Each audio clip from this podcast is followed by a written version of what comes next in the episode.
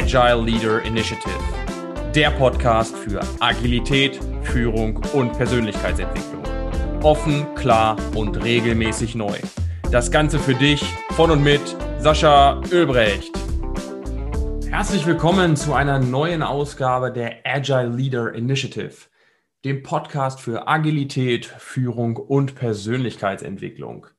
Für alle, die das erste Mal dabei sind, ich habe in diesem Podcast-Format entweder spannende Gäste im Interview, die etwas zu sagen haben, wo wir etwas lernen können oder wo wir vor allem auch diese heiß ersehnten Lifehacks, Nuggets, wie auch immer so die, äh, wie auch immer du die nennen magst, mitnehmen können. Oder wie heute in diesem Fall schaue ich, dass ich euch mit ein paar Ideen und Impulsen bereichere und inspiriere. Die heutige Podcast-Episode liegt mir sehr am Herzen.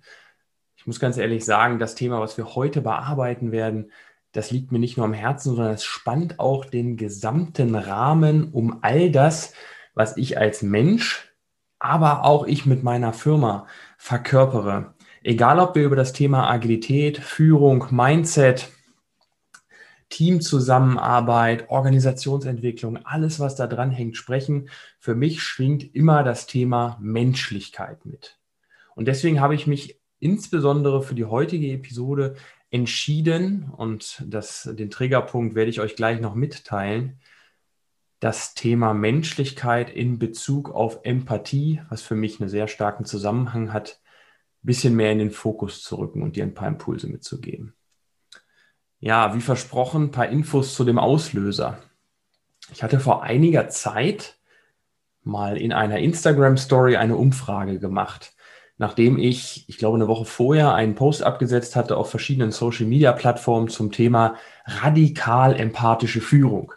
Also alles im Führungskontext betrachtet und alles zum Thema Empathie nochmal genauer beleuchtet und hatte dann die Umfrage gestartet, wie viele von euch, und die Frage kannst du dir jetzt selber auch beim Zuhören nochmal stellen, wünschen sich mehr Menschlichkeit? Mehr Menschlichkeit in Bezug auf das Thema Führung. Aber ich habe es, wenn ich mich richtig erinnere, sehr breit gefasst und gesagt, generell in deinem Arbeitskontext mehr Menschlichkeit. Und wenn du jetzt gerade nicht in einem Arbeitskontext steckst, frag dich selbst, wünschst du dir mehr Menschlichkeit mit den Personen und mit den Kreisen, mit denen du dich tagtäglich beschäftigst. Ich bin ganz ehrlich, ich hatte natürlich erwartet, ähm, dass die Tendenz der Umfrage schon in eine Richtung fällt, wo die Menschen sich mehr Menschlichkeit wünschen. Aber jetzt stelle ich dir auch die Frage als Zuhörer, was denkst du, wie viele Personen, ich glaube, es waren mehrere hundert, aber sagen wir mal Prozent, wie viel Prozent wünschen sich mehr Menschlichkeit? Ja, ich atme nochmal tief durch. Das war ein schockierendes Ergebnis für mich, was mich aber wieder bestätigt hat, dass es genau der richtige Weg ist, den wir da mit unserer Firma gehen. 93 Prozent.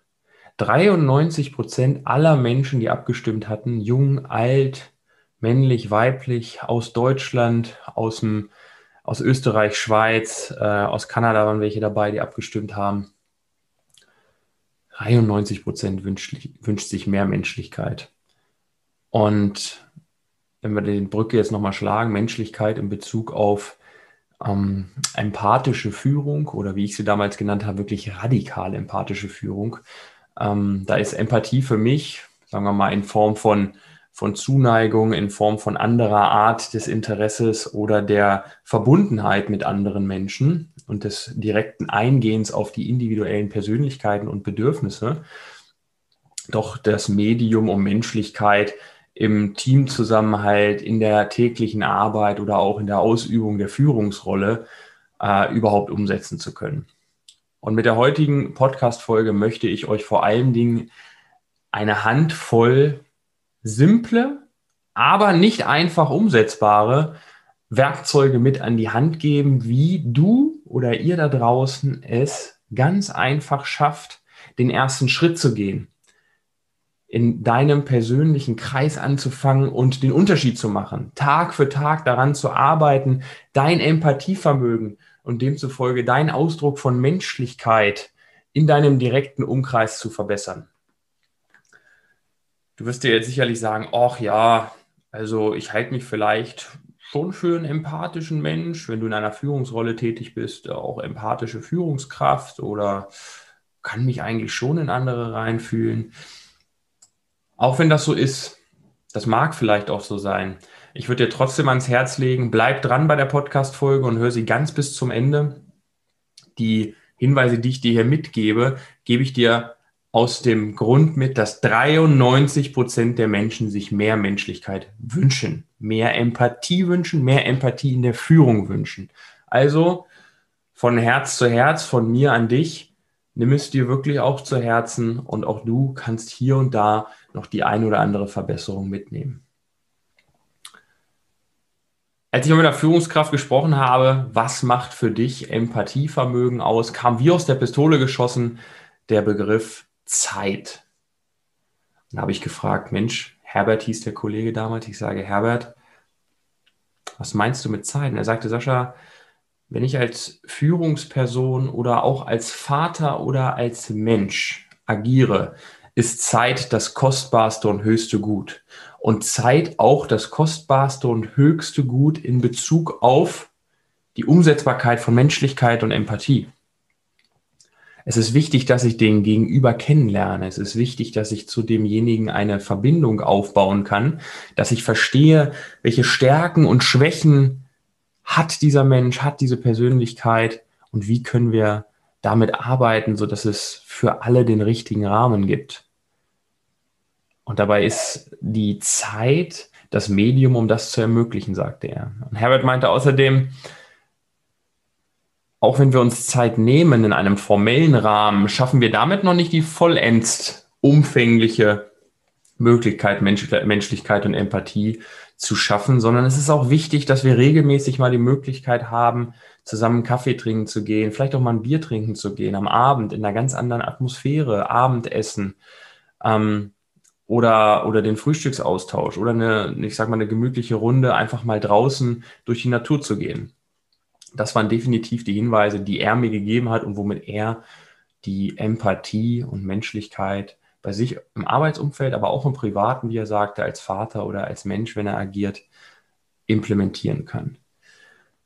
Und aus eigener Erfahrung sage ich, Zeit ist auch hier der Nummer eins Tipp von meiner Seite, den ihr euch an die Fahne schreiben könnt, um Empathie und Menschlichkeit bei euch mehr integrieren zu können. Viele von euch werden jetzt sicherlich sagen, okay, Zeit, ja, Zeit. Das ist das kostbarste Gut, aber wir wissen ja alle, Zeit ist auch häufig Mangelware. Also Sascha, hau doch mal Tipp Nummer zwei raus, damit wir auch mit weniger Zeit unser Empathievermögen verbessern können.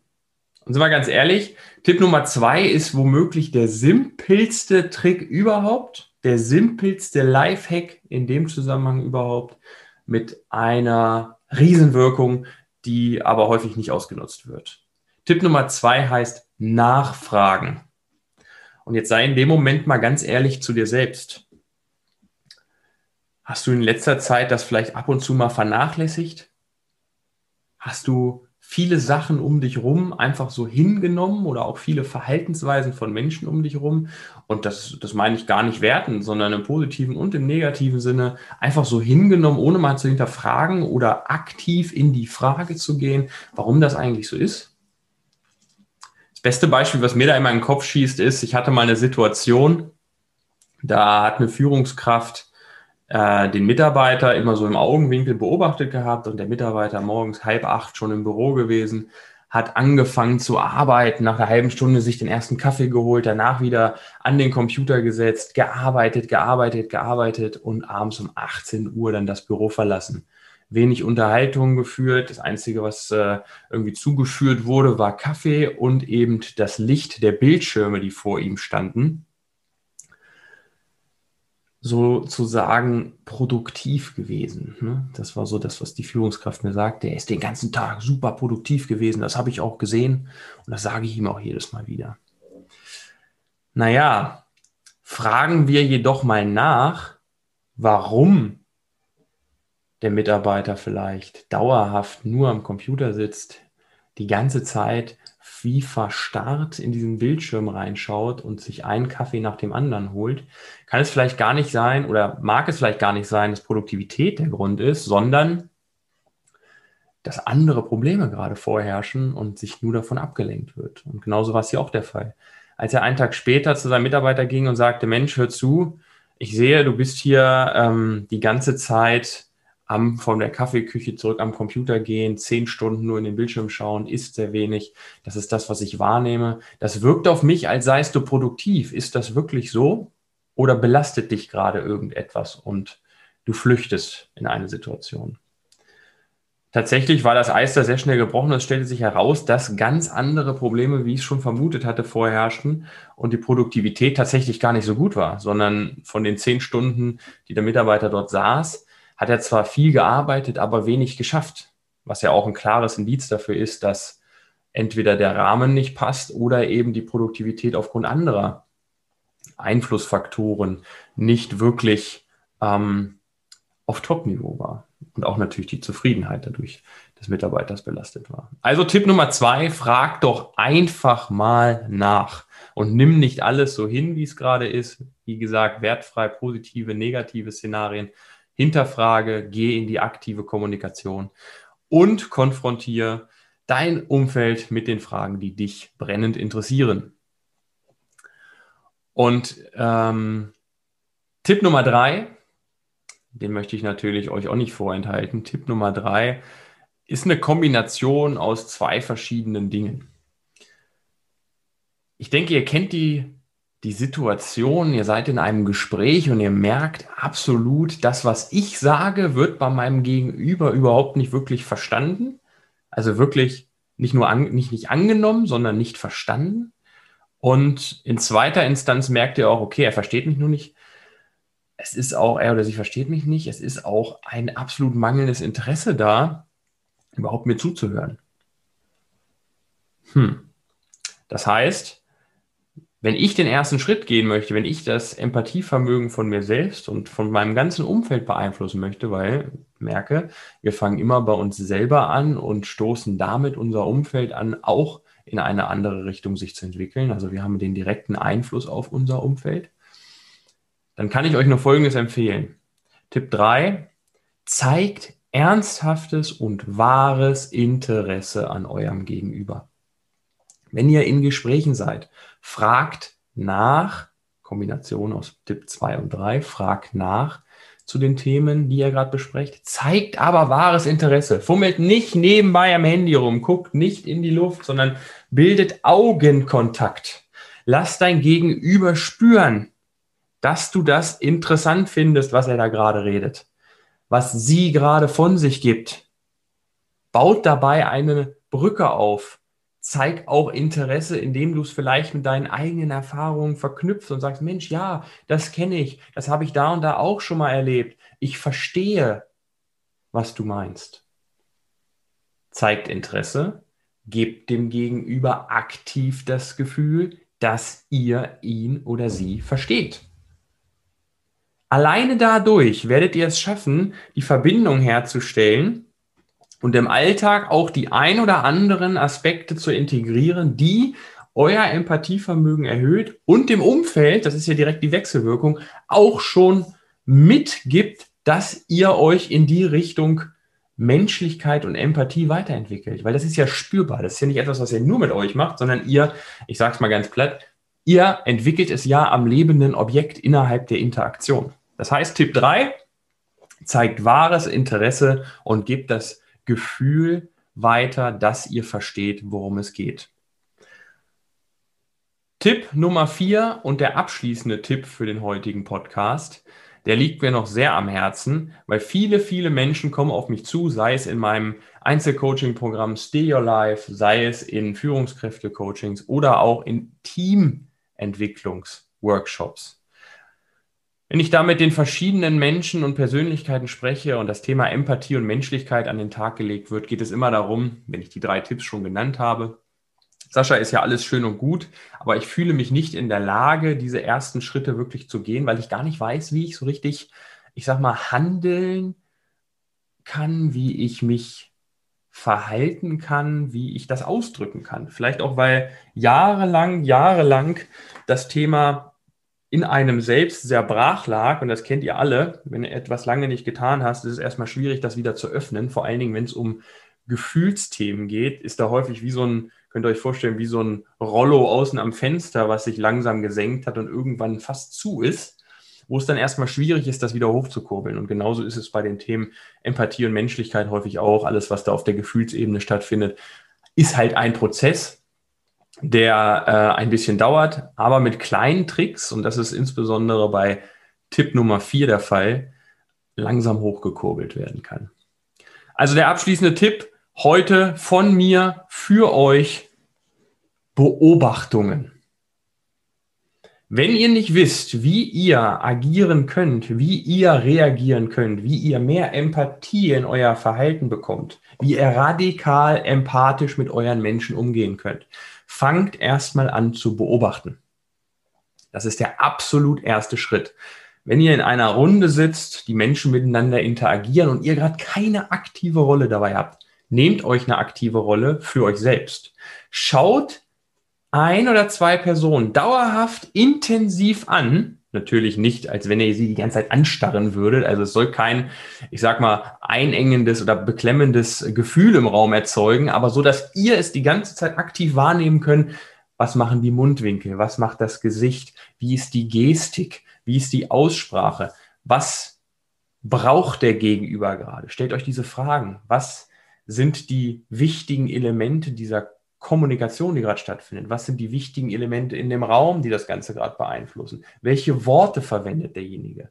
Fangt einfach an zu beobachten und ein Verständnis dafür zu entwickeln, wie die Person, die dort sitzt, die ihr gerade in eurer Beobachtung hat, oder auch das Pärchen, was sich gerade unterhält, und entwickelt dabei ein Verständnis für das Handeln, für das Agieren und erkennt vielleicht auch so ein paar Gewohnheiten, Routinen, was auch immer, auf die ihr dann Rücksicht nehmen könnt, wo ihr auch für euch ansetzen könnt. Und dann könnt ihr natürlich, hatten wir vorhin schon, am lebenden Objekt euch weiterentwickeln, indem ihr mit etwas Know-how-Aufbau nach der Beobachtungsphase die Möglichkeit habt, dann erstmal in Ruhe das zu reflektieren und dann direkt in den nächsten Schritt zu gehen, sprich, wie wir vorhin besprochen hatten, Tipp 1, 2 äh, oder 3, nachzufragen, oder wirkliches Interesse und Verständnis zu zeigen oder halt auch einfach sich nur die Zeit zu nehmen, mit dem Thema auseinanderzusetzen und auch mit dem Gegenüber auseinanderzusetzen.